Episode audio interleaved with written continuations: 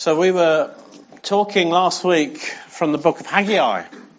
And uh, we were reading in chapter 1 about this incredible prophetic challenge that he gave to the people of Israel to put aside their distractions, put aside the pain and the intimidation of the past, and refocus their attention on building God's house. As we were finishing off last week, I said, well, I want to talk about what it means to build God's house. And so that's what we're going to look at. God's house is literally the place where God lives. Okay, so we're going to talk about God's house. And of course, in the New Testament, God's house, the place where God lives, is the church. Did you know that? Did you know that the dwelling place of God is here?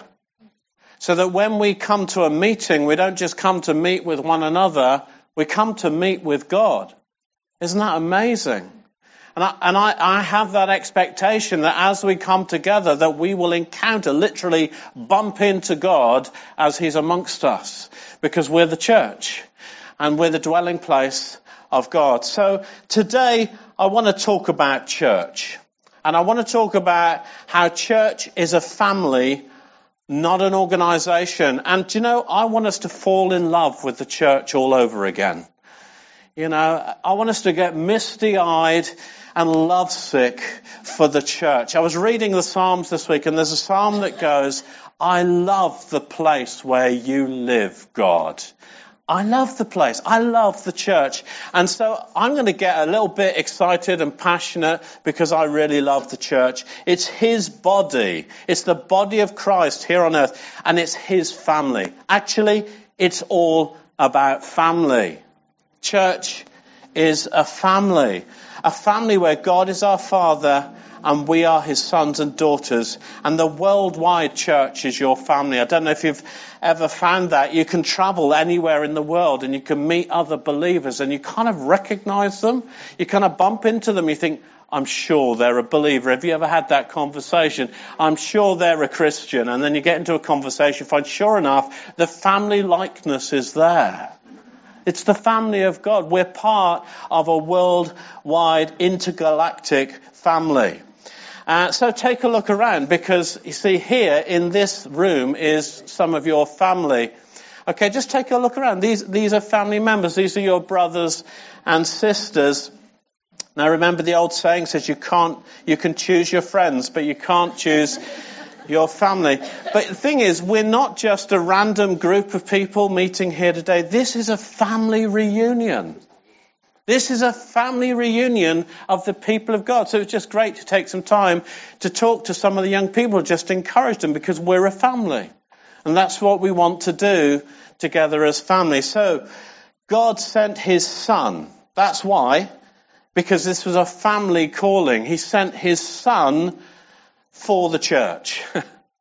So the Son of God didn't come all the way from heaven to suffer and to die, to lay down his life, to be raised again, to start a business. He didn't come to start a business. Church isn't a business. It's not about making money. It's not about promoting different personalities. And he didn't come to make us as his employees. He came to give us the right to be called sons and daughters. And so we were made a part of this family, not because we've worked our way up and got hired, we're born into it. Which, and the good news about that is you can't get fired either when you mess up because nothing can change the fact that you're family. You're stuck with us. We're stuck together. It's in our spiritual DNA. And you see, church isn't for the professionals. It's not just the professional people because we're called children of God. And how many people know the simplicity of children? You know, and I just wonder at how sophisticated some have become in doing church, how slick and how polished. And this is fine, you know, but I wonder if in a fractured world such as ours, the next move of God won't be about just the simplicity of family, just being a family. See, church is a family home. It's not a restaurant. I mean, you know, when you go to a restaurant, you want a good service, don't you? you want a good service, you want a great atmosphere, you want great music, you want all your needs attended to, and good value to, for money. And if it doesn't match up, well, you call the manager and you make a complaint. Yeah? Or perhaps you just never go again. The church isn't a restaurant. Church isn't for consumers, it's God's household. That's what Paul calls it in 1 Timothy 3:14, literally meaning it's his family home. The church is his family home and we're all invited to play our part in the service of one another and of the king to be waiters in his courts. So you can be a consumer of the church or you can be a part of the family. We're a family. And you know, in our family, we all take turns, don't we, Alison? We, we, we, we're all meant to help around the place. You know, somebody will cook, another clears up, and someone does the washing, another will do the ironing. Someone turns up the th- th- thermostat, and I turn it down. You know, we all play our part and we're all needed for this family to work. It's the same in the church. We all need to play our part, serving one another, being a part of one another's lives, because we're a family. It's not just about the professionals. And you know, church is not even a building. You know, there's some really great buildings around. Last year we were in Italy and I saw one of the most beautiful church buildings I've ever seen. I've got a picture of it for you that doesn't do it justice. This is called Santa Maria Droma. Come on. and this is in Florence, Italy.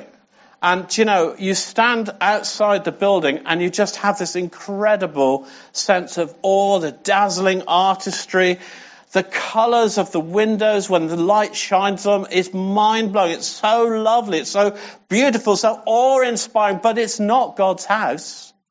He doesn't live there. Because the Bible says he doesn't live in buildings anymore unless it's a building made of people. Because the church is his body, a people for God's own possession. 1 Peter 2 9. See, God lives with a people that belong to him, and they are his family. And you know, church, it's not even about the meetings.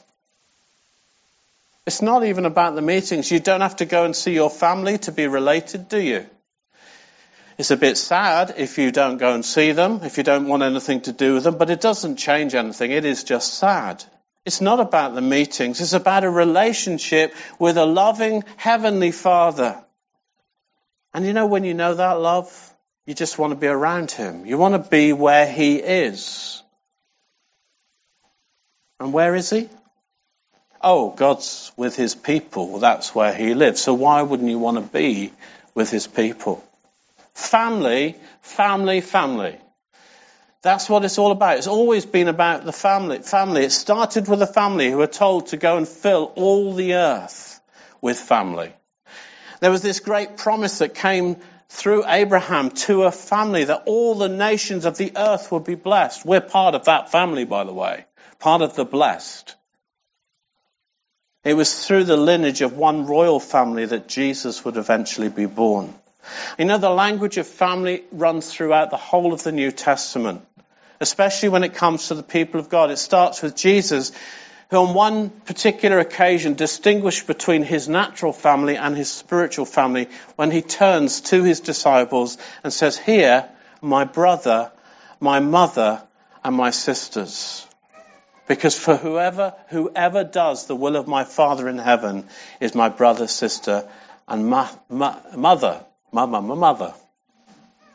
Matthew chapter 12, verses 48 to 50. And then throughout the book of Acts, the familial connections are obvious. You know, after Paul and Silas had come out of prison, they went to Lydia's house and they met with their brothers and sisters. And then they left after his, their brothers and sisters encouraged them. What a wonderful place to go after you've been in prison and you've been beaten and discouraged and disheartened. Some of us feel like that sometimes. As we were saying last week, those are not the times to withdraw. those are the times to come close because that's what family is about. And then Paul, writing to Timothy, instructs him in how to pe- treat people in the church. He says, Don't rebuke an older man, but encourage him as you would a father. Younger men as brothers, older women as mothers, younger women as sisters in all purity, and so on. The Bible is full of these references in the New Testament. And so, so we are family. And you see, the church is made up of fathers and mothers, sons and daughters, brothers and sisters, all of different ages and stages, shapes and sizes, characters and personalities. Yes, we've got those too. We're not colleagues. We're not associates. We're not even volunteers. We are a family. And this understanding has to go to the root of all that we know about church and all that we do together. And I am absolutely convinced that church as family has got to affect how we do church. It's got to change the whole feel of how we do church. It affects how we care for one another. Simon and Becky Clay are going to speak to us about that next week. They're going to do a double act. Isn't that exciting? Uh, and then the week after, uh, Paul is going to talk about how we add to that family, Paul Norris. It affects also how the church is led, and that's what I want to talk about for the rest of our time. I want to talk about leadership in the church. Because there's no doubt about it, uh, leadership in the church is imp- important because although church isn't an organization, neither is it a disorganization. You know, I've been to churches like that. you don't get very far. You don't know who's going to preach or who's going to do what. Church is not a disorganization. I mean, it's just like any other family. Can you imagine what would happen if nothing in your family was ever planned? Nothing was ever organized. There'd be no food in the cupboards. There'd be no meals on the table. There'd be no washing done and so on. You know, families have to be led and fed, organized and grown up if we are to thrive and ultimately re- reproduce. So leadership is needed, but what kind of leadership? Well, it's fathers and mothers who lead families fathers and mothers. And we see this in Paul's fathering model. And this is the great apostle who planted more churches than we've had hot dinners and traveled most of the known world at his time and then wrote the Bible in his spare time. And he chose this as his model of leadership, fathering. And so he writes to the Corinthian church on one occasion. They're getting a bit confused about his role in their lives. And he says this, he says in chapter 4, verse 14, he says, I'm writing this not to shame you, but to warn you as my dear children. Because even if you had 10,000 teachers in Christ, you don't have many fathers. For in Christ Jesus, I became your father through the gospel. Therefore, I urge you to imitate me. Imitate how I do this. Imitate it. I mean, it's interesting, isn't it? With Paul's background, his religious training, he could have chosen that as a kind of a model uh, of leadership. You know, obey the rules. Do what you're told. Jesus commented on that style of leadership, obviously, in chapter 11 of Luke, and says that these things weighed people down with burdens they could hardly carry. Paul didn't choose that model of leadership. Neither did it come from the secular world. So Jesus, on one occasion in Matthew chapter 20, talked about the Gentile leaders, how they would lord it over people. Now, Paul modeled his apostleship on the family because, why? Why? Because he knew he was a son. Because he knew he was a son. And then he said, imitate me. Imitate me as I do what I see the Father doing. And I think thinking of leaders as spiritual fathers helps us to think about leadership the in the church. Because, you know, leaders lead and tell people what to do by definition. You know, if you're, if you're using a leadership mindset, then you have to have all the answers before anybody asks you any questions. It's all about position, it's all about task, and that leads to insecure leaders actually, because they're constantly protecting their position. It's all about getting the job done. But when I view church as a family, and my leadership model is that of a father, then I'm motivated and function completely differently. So rather than dominate, I want to see others released. Rather than feel threatened, I want to see people flourish. Rather than control, I want to encourage and guide. You see, leaders who parent grow sons and daughters who will themselves become fathers and mothers. That's what we want to see. And this creates an atmosphere where everyone flourishes and reaches their full potential in God. That's our job. I think that's our job to work ourselves out of a job and hand things on to future generations. Do you agree? You know, I, I want to touch on spiritual mothers in a minute because they're really great too. Uh, but first, I just want to pause for a moment. I want to acknowledge something. Um, because in all that I've said, this may not have been your experience of spiritual fathers. And your experience of church, as we were talking about last week, hasn't always been positive. And you know that's just because, like in earthly families, there are some dysfunctional church families too that become divided and become damaging, autocratic, and so on. That isn't a model that's in the Bible. And so I want to just take a moment to, I don't know how to say the right verb for this, but I want to do a prophetic action. I think that that's the right way of saying it. Uh, because I know that there are those that have been hurt by those that say that they are fathers. So what I want to do is this prophetic action, which I think, I believe it's going to release or begin to release some of you from that pain and bring healing into your life. And this is what I want to do. First of all, as a father in this house and as a kind of representative leader, I want to say to anyone who may have been hurt, damaged, or abused by a leader that I am genuinely sorry. I am genuinely sorry for the hurt that you've experienced or for the damage that you've sustained at the hands of any leader. Because I want to say that this, this is not right. It should never have happened. It was wrong. All right? And you were right to say that they should have protect you, protected you and your family. They should have honored you and they should have given you a safe place to grow. And it doesn't matter what kind of leader we're talking about. It could be in your family your natural family. It could be parents. It, it, could be teachers. It could be bosses at work. It could have been other church leaders. And you may never hear this from his or her lips. But I want to ask you to take this apology prophetically as if it's from them anyway. Because I believe that that kind of thing can happen in the spirit. Okay? You know how often national leaders will stand up and apologize on behalf of a nation and that's seen to be a good thing. That's the kind of feeling I get from this. I want to say sorry to you genuinely as a leader. It should never have happened to you. So take this apology as if it were from them, because God knows, you know, and He will judge. Okay? He will judge. That's the first thing. Now I want to ask you to do something brave. I'm not going to embarrass you or get you to stand up or anything like that, but I want to ask you to decide today to let go of your hurt and choose to forgive. It's the only way. It's the only way forward to forgive and to receive healing. It's the only way. There isn't any other way. And that's really hard to do. And it doesn't just happen like that. It starts with a step of faith where you choose to forgive. But my, my own experience is I have to do it many times for the same thing. Okay? But choose to forgive. Start with that today. And He can help you to do this.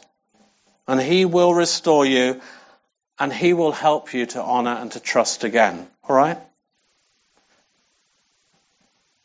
So, my wife wants to say something. Come up here, Alison. No, I was actually agreeing with you, but actually, I would love to just underline that because, as you know, um, a number of years ago, we went through an incredibly difficult experience as a church, um, and it was personally um, excruciating. But in that moment, we knew we had a decision to make. And we had to decide, even in that moment, to forgive.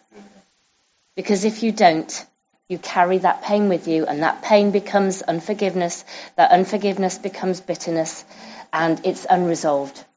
And it eats away at you. So it is a no brainer, as Rob's saying. So I just wanted to highlight that. As painful as it is to choose to forgive, God will give you the grace and He'll give you the ability to forgive and to forgive again and to forgive again. Yeah.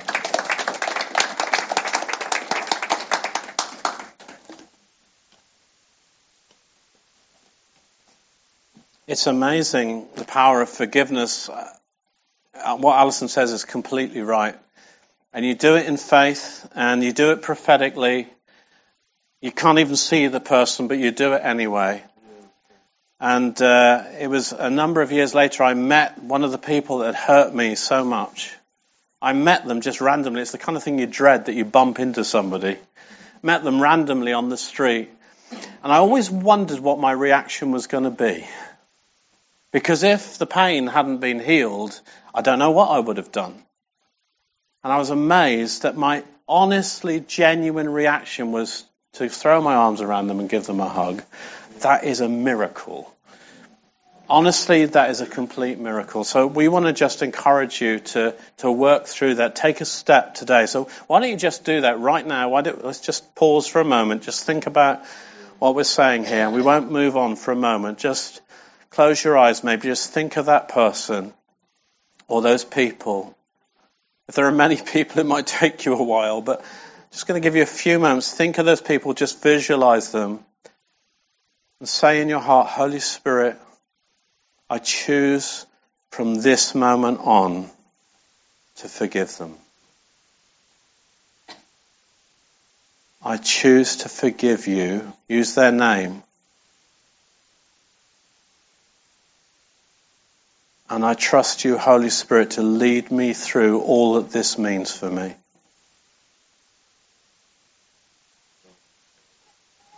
Thank you, Lord. One of the amazing stories about forgiveness was Corrie Ten Boom. If you've read her story, she was speaking at a meeting, and at the back of the meeting, she saw one of her persecutors who'd actually been responsible for the death of her sister in a concentration camp. And the habit of the church at the time was the pastor would stand at the back or the speaker and shake the hand of everybody as they left the door. I, I can do that later if you like. And uh, she said, God, I cannot ever shake that man's hand. I can't do it. And the Holy Spirit said, as quick as a flash, You provide the hand, I'll provide the feeling. It's true. Step of faith, you provide the hand. Be willing to forgive. He will provide the feeling. That's my testimony. Praise God.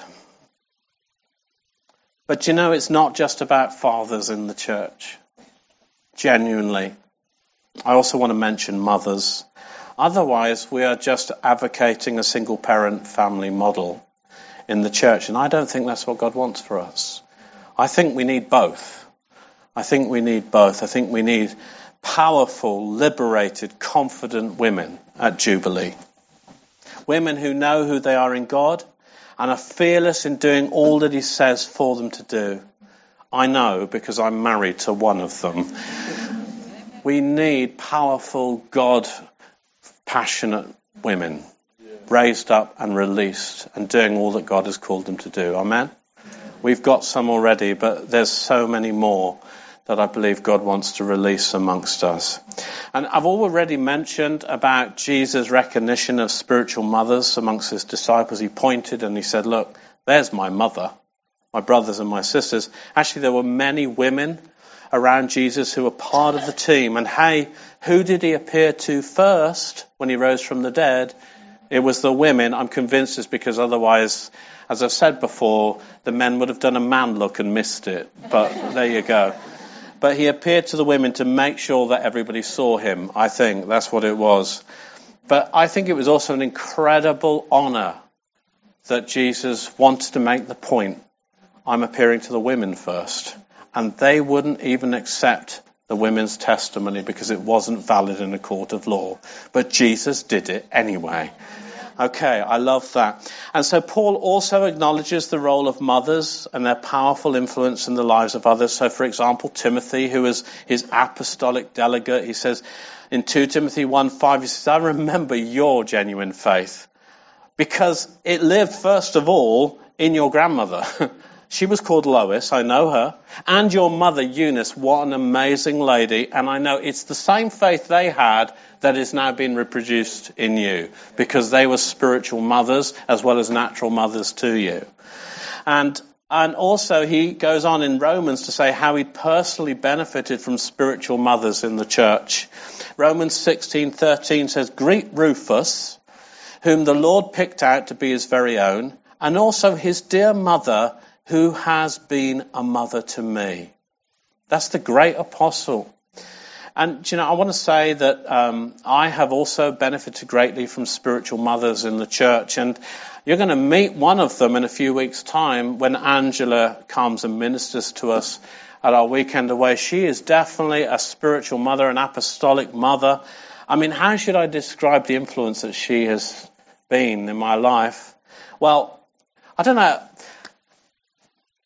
she has said some things to me and challenged me in a way that no man would ever get away with. Let me just say that.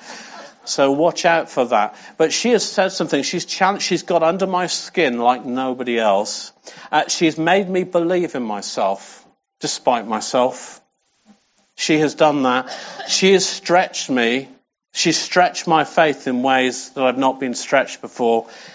And then, if all else fails, she just says, go for it. And you'll hear that phrase a number of times, I think, over the weekend. That's what she says. Go for it. And that's the apostolic command. So you better do it because she'll check up and make sure that you did. So we need mothers. We need mothers as well as fathers in the church.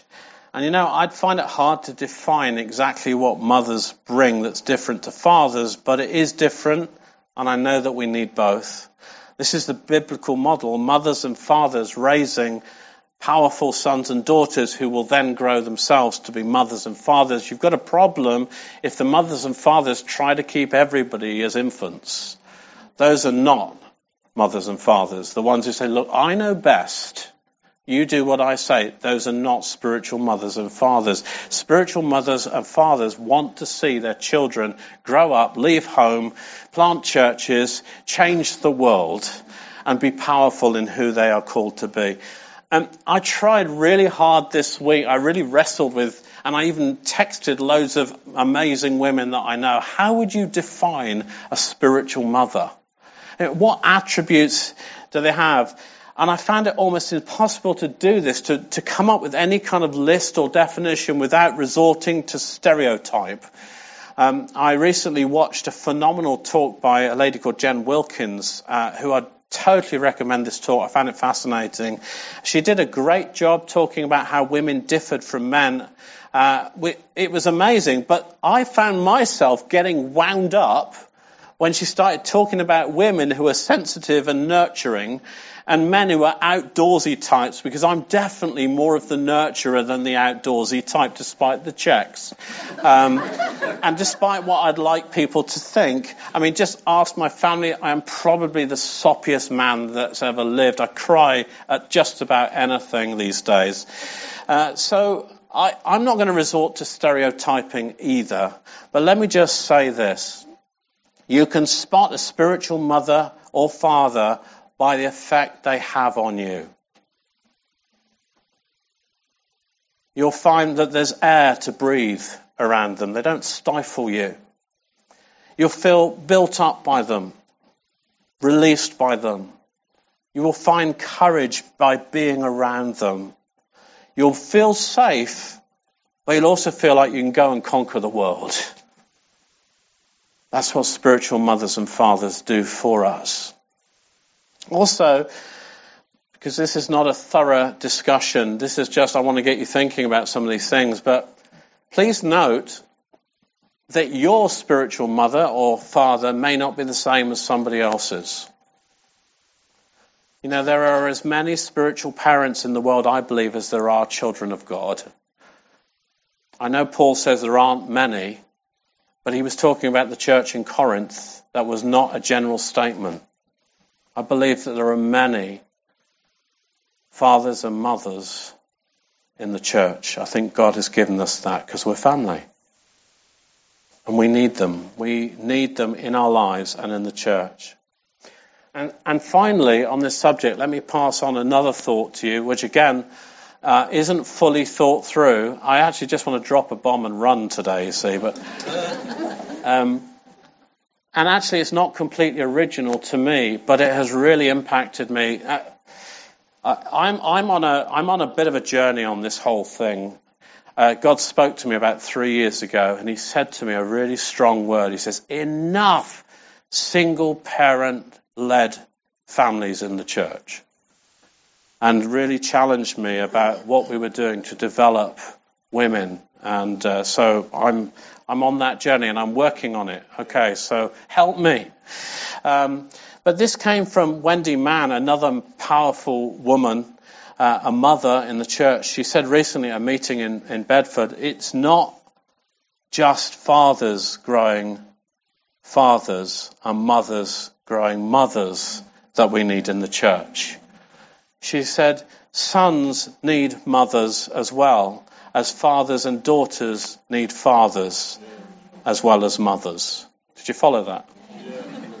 We need both. both. All of us do. And I think, you know, uh, in the church historically, we've been quite good as fathers of developing sons, but we've kind of kept away from the ladies a bit for all very good reasons.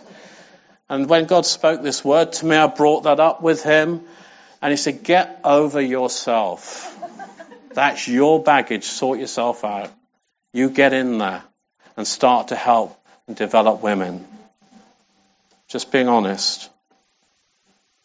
And, you know, when she said those words, it, it really resonated with me, and I, I, knew what she meant because, you see, I, I'm a dad, and I've got a son, and I've got a daughter, and they both need different things from me to what they need from Alison. It's healthy. And it's the input of both that gives them the balance that they need, and it's the same in the church. Guys, it's not the same in the world. I did a search on Google, who knows everything, and could I find a single piece of evidence these days that says that families need mothers and fathers. It's too controversial. I'm sorry, but they're lying. Just saying. We need the input of both because that gives the balance that we need, and it's the same in the church. But for various reasons, I don't think historically in the church we've done very well at this.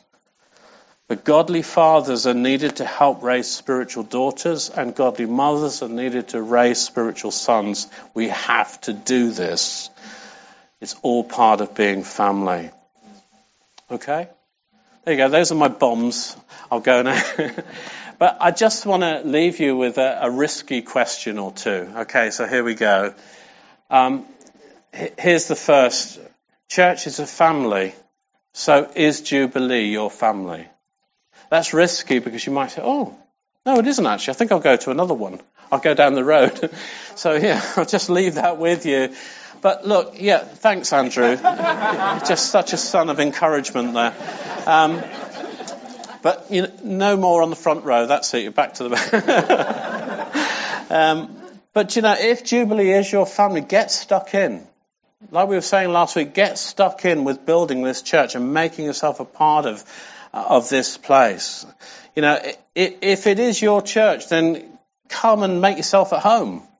You know, put your feet up, take your shoes off, clean up a bit around the place. You know, um, get to know people, commit to people, invite them round to your house, go and see them, be family together. Invite them when you're celebrating something. That's what families do. Learn how to serve well in this house. You know, there are plenty of opportunities. And, you know, as we grow, you won't know everyone, but make sure you get to know someone and learn from them. So that's the first thing. Is this the place where you can thrive and feel at home? We want it to be. But it often comes from finding spiritual mothers and fathers who release and believe in you. And ask God to show you who they are because they're not always the leaders. Now we can get this obsession, oh, it's got to be, I've got to see the leaders. It's just not true because we can't be all things to all people. And we don't have to be either. I think our job is to make sure it happens, not to do it all. Really believe that. And finally, for some of you, here's the last awkward thing to just lob at you. Um, I think it's time for some of you to step up and own your place in the church as a spiritual mother or father. You know, some of you, you see, it's easy to say us, isn't it? You know, safety in numbers and all that. No, I want to say this. This is what the Holy Spirit told me to say, so I'm trying to obey Him here. Some of you are too comfortable as sons and daughters. And it's time for you to take responsibility as a father or mother in the church. Um, who is it that you're called to be? Who is it you're meant to be cheerleading for? Who is it you're meant to be inputting? Whose life are you meant to change? We're the church of changed lives. That's what we call ourselves. But it involves all of us being a part of the family of God and raising spiritual sons and daughters. So, who is God putting in your way? Amen.